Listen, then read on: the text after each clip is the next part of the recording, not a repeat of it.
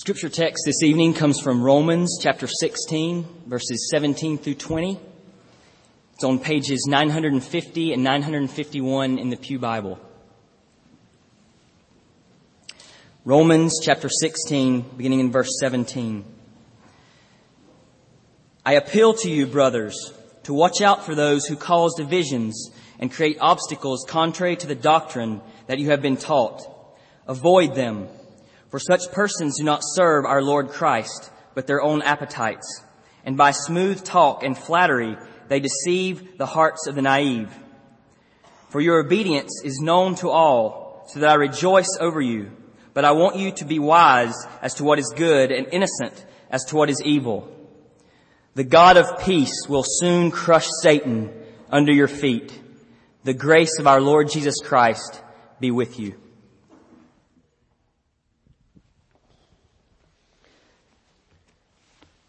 Would you pray with me? Father, I pray for the ability to apprehend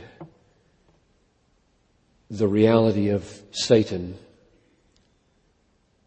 and even more, the reality of his demise and eventual absolute exclusion from the universe in the lake of fire. This is not mythology. This is reality. We look to the things that are unseen. So I pray for that kind of eyes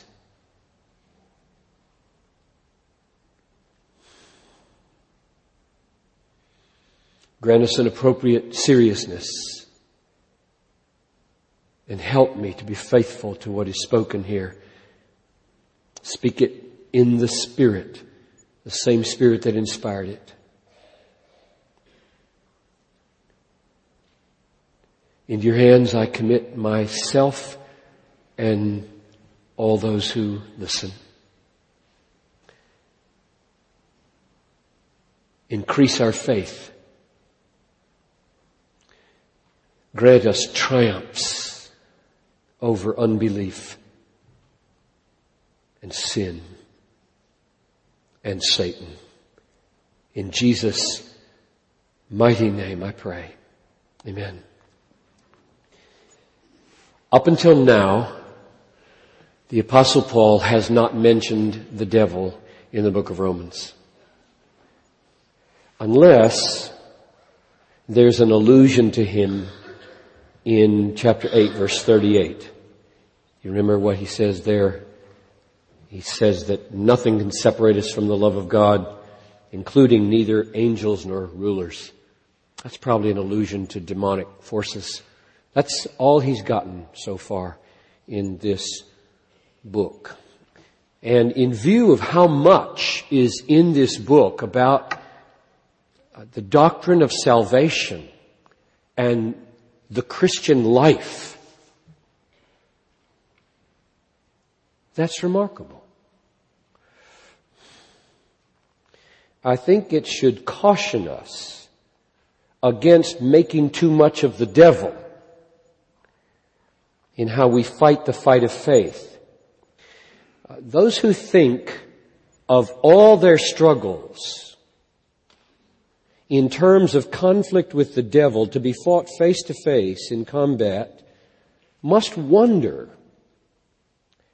how you can write as an inspired apostle 15 chapters about salvation and about Christian living and not mention Satan.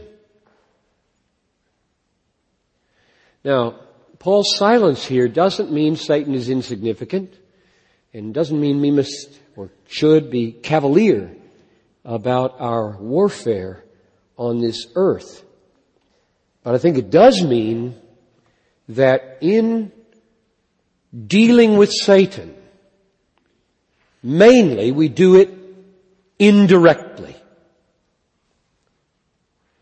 Rather than keeping him in our minds, and going toe to toe with every temptation, we do it the Romans way, typically. But, here we are at verse 20.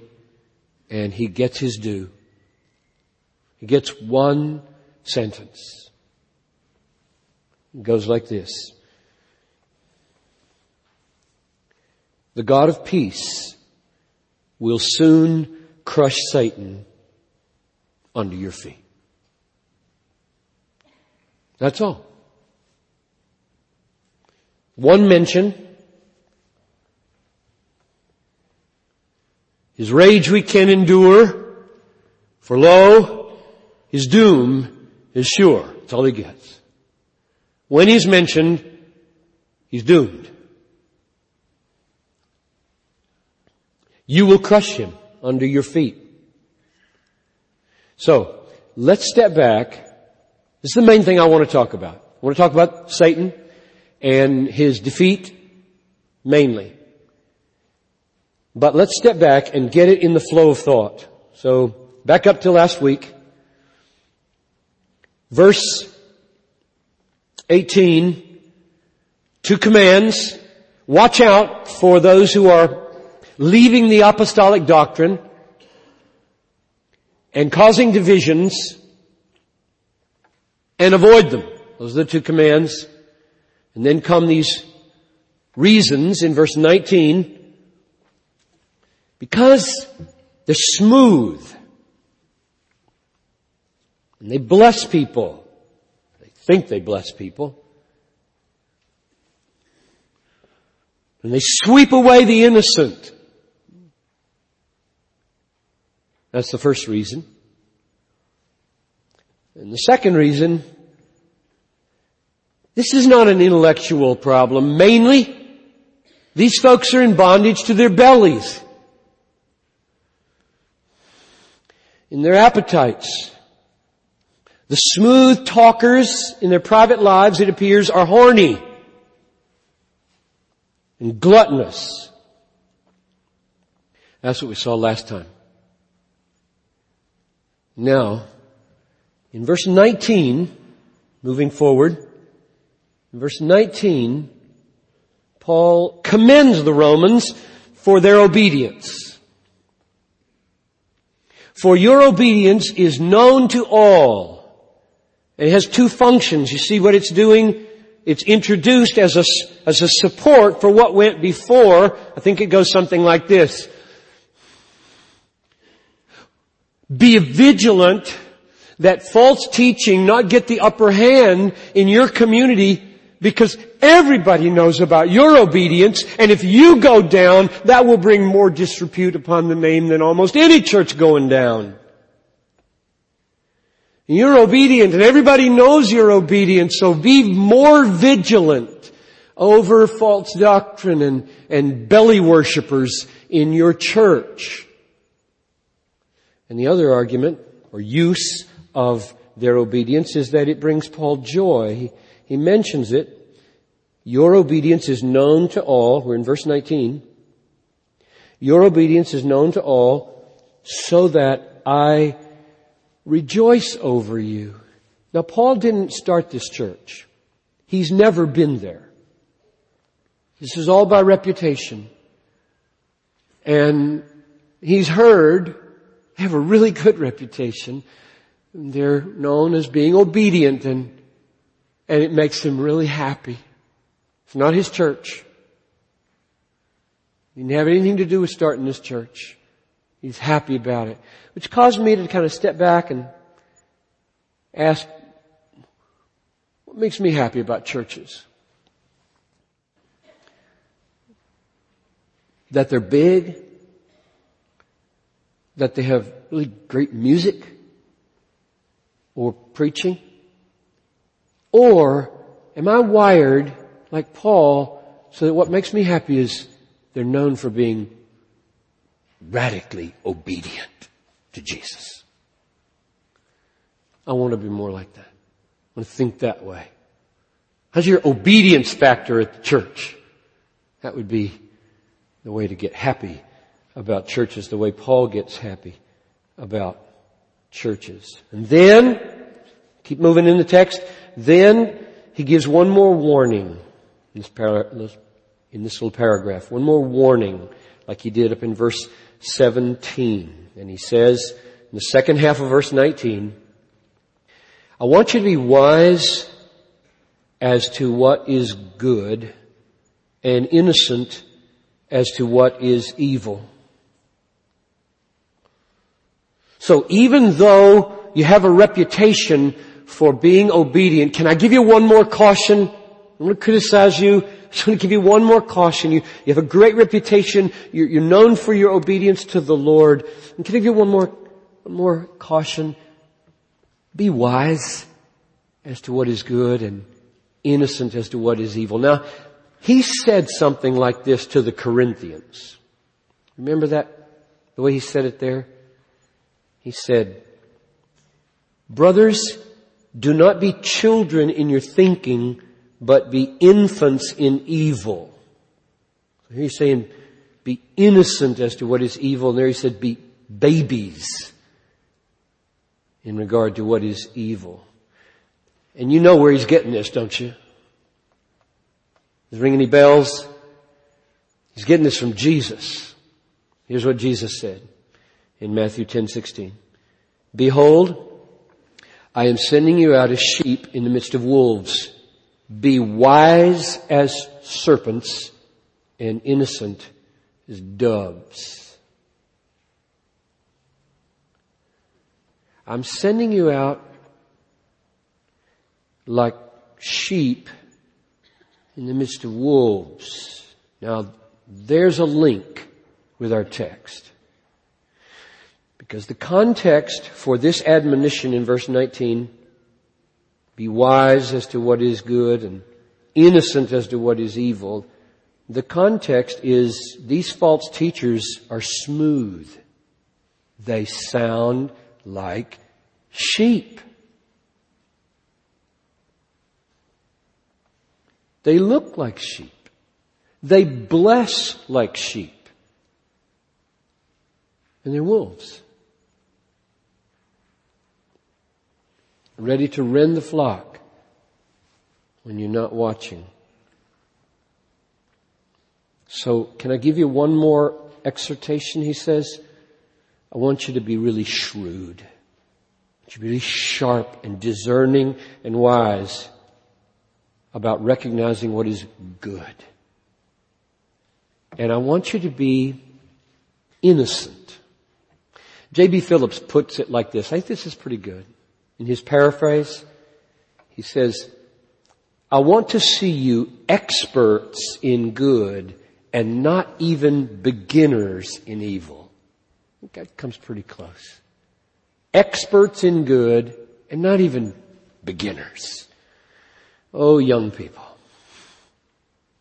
How many pangs you can spare yourself if you're not even a beginner in evil.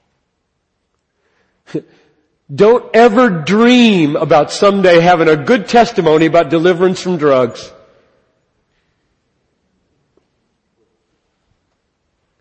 Don't even dream about someday having a great testimony about conquering alcohol after five years in the gutter. You don't need to dream that way. You don't have to even be a beginner Oh, how many things. I remember David Michael used to stand up and give a testimony. He said, God delivered me from drugs and alcohol and sexual immorality when I was six years old.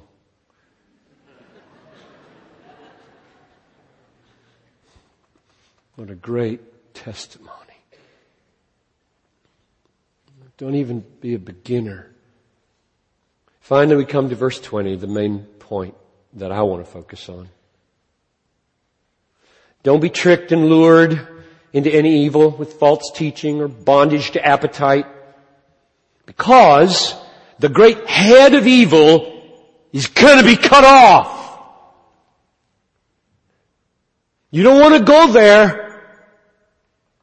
You don't want to become part of that. He's coming down. That's the argument, I think. That's one of the arguments. So it's not only a warning, don't get involved with evil, don't even be a beginner in evil, because the head of all evil is coming off.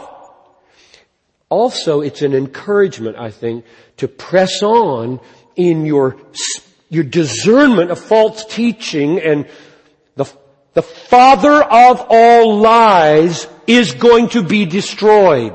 So be spotting them so that you don't get sucked into them. So the word in verse 20, first part of the verse is, the God of peace will soon crush Satan under your feet. Now, I do not take that as a reference to any current event in Rome. Like there's some, some great conflict and soon it'll be over. And the reason I don't is because I don't see anything in Romans like that. I don't see Paul introducing a crisis which is coming to a head and, and, and will about to have a good resolution on the other side. You won't have to have that anymore. The kinds of problems he deals with in Romans just go on and on and on. Dealing with false teachers till the end of the age, dealing with divisions in the church. There's no, nothing is handled as though it's coming to a big crisis and Satan's about to come down in, in this situation. Could mean that if I, if there were any evidence for that, but I'm not inclined to go that route. I think rather that it is a big, broad, general, glorious promise that Satan will one day be crushed under the feet of God's people.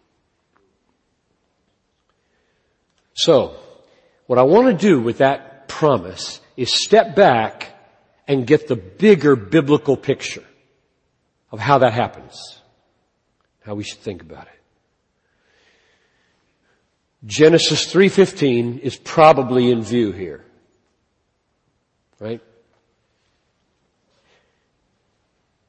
God says to the serpent, the devil, he, the seed of the woman, bruise your head and you will bruise his heel. Someday there's going to be a crushing and a putting out of existence of this serpent. John 3 8 says this, 1 John 3 8. The reason the Son of God appeared was to destroy the works of the devil. So from Genesis 3.15, it's coming, the defeat of the serpent is coming, you have the Messiah arriving and apostles saying the reason he came is to destroy the works of the devil. Not the only reason he came. It's a big one. 1 John 3, 8. So now, the question is, how does he defeat the devil? And the answer is, he defeats him in stages. This is very frustrating to us. We would wish he would just take him out on the first blow, which he could have done. He's God. And he, he does it like this. Here, here are the three stages. Number one, Satan has been decisively defeated by the death and resurrection of Christ. Decisively defeated. The decisive battle is over. The doom is sure. The doom is sure. The foot of Messiah is on the neck of Satan. Number two, stage two. He is being defeated now by Christ through Christians who wield the Word of God and put on the whole armor of God. And third, he will finally be vanquished and thrown into the lake of fire as the last thing we know about him. Let me talk about each of those just briefly so that you know it, it's not just me talking. Number one, he was decisively defeated at the resurrection, the death and resurrection of Jesus. Key text, Colossians 2, 14 and 15. Christ canceled the record of debt that stood against us with its legal demands. This he set aside the record of debts against you with their legal demands. He set aside nailing it to the cross. So you wonder, what happens to the record that is being kept of my failures? Answer, they are nailed to the cross. That's a great verse. Magnificent statement. Verse 15. In doing this, he disarmed the rulers and authorities and put them to an open shame by triumphing over them in Him. That's pretty decisive. So what's he doing roaming around like a roaring lion? The context here is the decisive blow against Satan as our great accuser, deceiver, murderer. The decisive blow against him was the nailing of our sins to the cross. Why is that a blow against Satan? Because the one weapon with which Satan can damn people is unforgiven sin.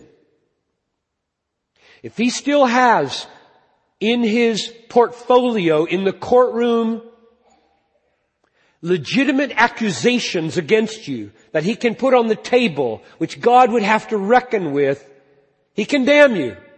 He can destroy you. And that's the one weapon God took out of his hand at the cross. Now, I just thought of this. His fangs are gone and all he can do is gum you. He does have very powerful gums. In fact, they're so powerful they can strangle you. It says that in Revelation 2.10. Satan can kill people. But he can't damn them. This is so important. Practically, this is so important for you to get because Christians get assaulted by the devil. They really do. In some really spooky ways as well as kind of normal ways. And some people come to me and they ask about these spooky ways. If you work among missions, you run into a lot more spooky ways than you do here. And I love to say to them, okay, I'm not denying the reality of what you saw on your ceiling or that your house is shaking or whatever. I'm just not going to deny any of that. I'm just going to say, so what? So what? He's just gumming you. His fangs are gone. He can't damn you shake your house, make green things appear on the ceiling, just laugh at him. Your doom is sure. And I'm in Christ. So a decisive blow was struck at Calvary. Number two, Satan is being defeated now by Christ through Christians who believe and speak the Word of God, sword of the Spirit, and put on the whole armor of God. Ephesians 6. For we do not wrestle against flesh and blood, but against the rulers, against the authorities, against the cosmic powers over this present darkness, against the spiritual forces of evil in the heavenly places. Therefore, Take up the whole armor of God that you may able, be able to stand in the evil day. And having done all, to stand.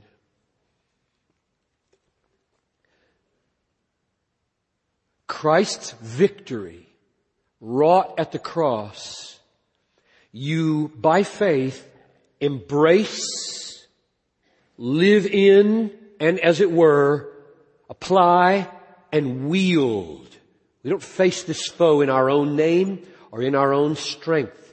He is decisively defeated his fangs are gone. In a sense, his throat is slit. He's bleeding to death. He's got final death throes that he's trying to make much with. And we have the victory and we apply it by the word of God and the armor of God and the blood of Christ. Third, this is the one that's mentioned in our text. Satan will finally be vanquished and thrown into the lake of fire, never to deceive or torment the world again. Key text.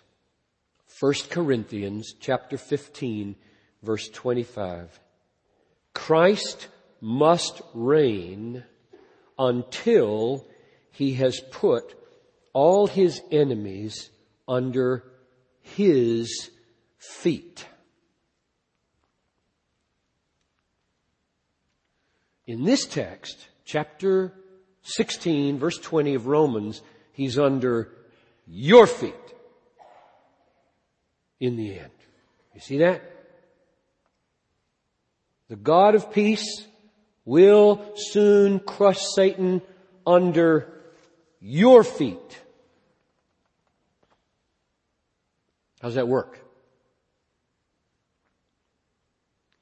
It works because, as with so many other things, when we trust Christ, we are united with Christ. And when He gets a victory, we get the victory. When He acts, we act. When He reigns, we reign. It is totally right to say Christ will one day finally vanquish Satan, and it is totally right to say the body of Christ, the people of Christ will put their foot on the serpent and put an end to him. So, it is as certain as though it were done. You know how we know that?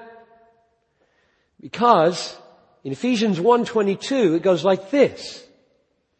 God put, past tense, all things under His feet. Christ's feet and gave him as head over all things to the church. He's already under Christ's feet. So when Paul says in 1 Corinthians 15, he must reign until he puts all his enemies under his feet, he means that while he's under his feet, he does let him squirm. Sometimes we use the analogy of he's on a leash, jerk it, let it out. He can kind of just keep, keep on his foot. He has reasons for letting Satan have freedom. I don't fully understand why he doesn't take him out. I wrote a whole article about it last year, but he does. But the day will come when he takes him out completely and we will be with him and we will have a hand in it. And until that day, what's the word for us at the end of verse 20? The grace of the Lord Jesus Christ be with you. Until He's gone, I'll be with you. My grace will be with you. It'll be new every morning. Great is my faithfulness. You will always have enough grace for this battle today. If he has any kind of attack on you, there will be grace for this. Don't ever doubt that the king will be there for you. You'll never have to face Satan alone. Ever. My grace will be with you, with you, with you. Which leaves one last question. How long, O oh Lord? How long till the victory comes? How long, O God, is the foe to scoff? Is the enemy to revile your name forever? And Paul's answer is soon.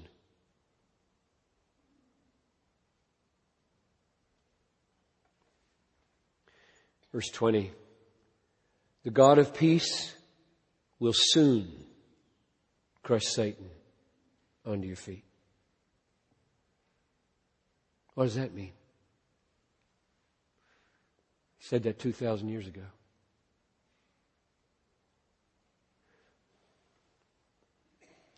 He said in Romans 13, 12, the night is far gone.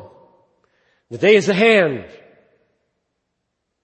Let us cast off the works of darkness and put on the armor of light. So how are we going to understand that? Just ask the big question. How do you understand all those places in the New Testament that says it's going to happen soon? There's a lot of them. 2,000 years ago, he said, it's going to happen soon.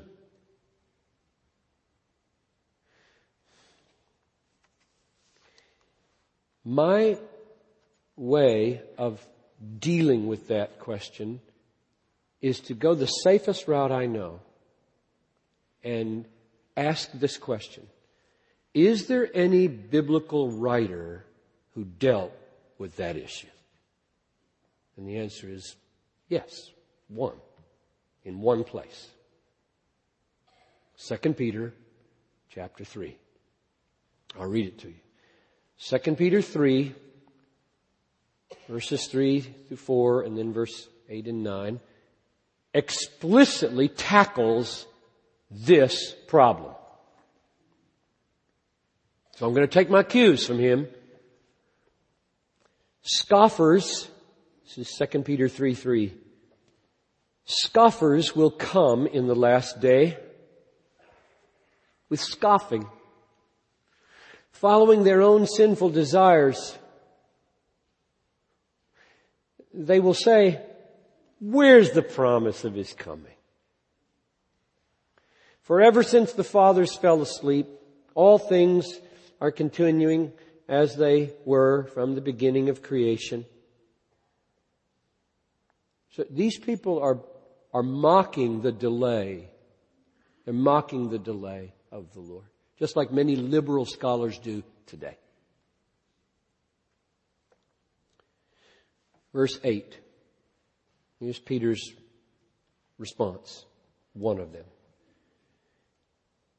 Do not overlook this one fact, beloved, that with the Lord, one day is as a thousand years, and a thousand years is as one day. The Lord is not slow to fulfill his promise as some count slowness, but is patient toward you, not wishing that any of you should perish, but that all should reach repentance. So, Peter's way of dealing with this scoffing says soon, ha! It's been 30 years. Liberal scholars, soon, ha! 2,000 years. Soon, I'm sure.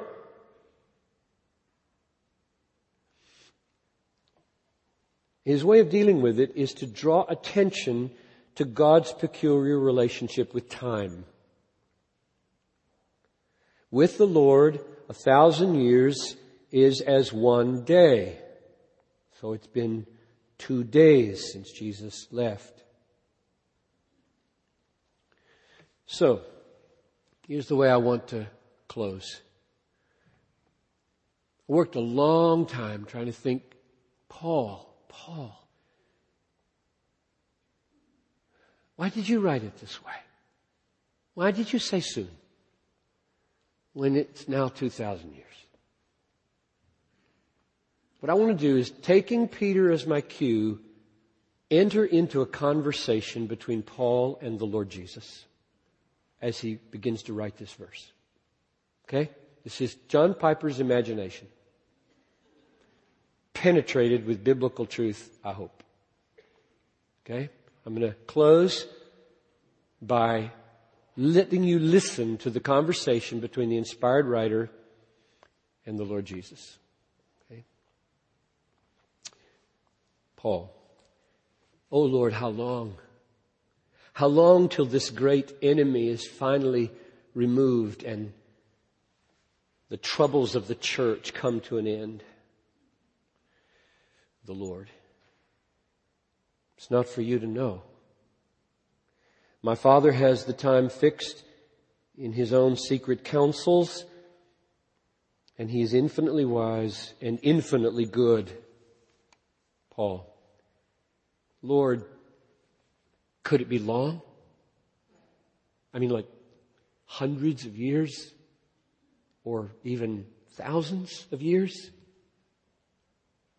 The Lord. And if it were a thousand years, would that be long? A thousand years is like a day with me. Paul. Well, Lord, how then should I speak of this coming triumph? What should I say about the time? The Lord, be true to me the way I really am and say what will help people be ready at my coming. They must not think that they can presume upon my delay. For if they do, they will drift into patterns of indifference and be snatched away to destruction in a moment. Paul, so you mean, Lord, that I should say you are coming soon? Even though I don't know that from our side. I don't know that it will be soon. That would not be a mistake to say that? The Lord. No, that would not be a mistake. Say that. I will, it will, it will cause some to stumble like so many other things I say. Scoffers will come and ridicule my promise. I know that. But if you give the impression that it will not be soon, you will do far more damage to the truth and to the souls of men than if you stay true to my timeless haste and help the people always be ready and full of hope. Paul. Lord, if a thousand years or two thousand should pass and you do not come? What should people think who read these words in those days? will they not think, so many hundreds of years have come and gone. There's no reason to think it will be soon anymore. There's no reason to think our lives will be interrupted by his appearing. The Lord they should remember that the day of the Lord will come like a thief in the night. It will be sudden and unexpected by almost everyone. The world will be going on as usual as it was in the days of Noah. Sudden destruction will come upon them. Pray for them, Paul, that they not stumble over the word soon. Pray that they will know that for me it will be soon, and for them it will be sudden.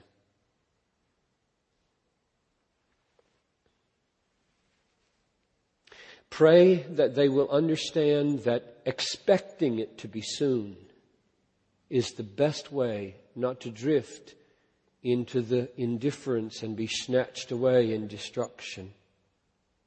Paul Thank you, Lord. You know, you know that I would love for you to come back while I'm still alive. I would love to be clothed with life rather than stripped of my body in death. Come, Lord Jesus, please, come quickly. The Lord. Paul, my dear servant, your desire for me and my quick return is a great honor to me. I would not want you to desire anything else.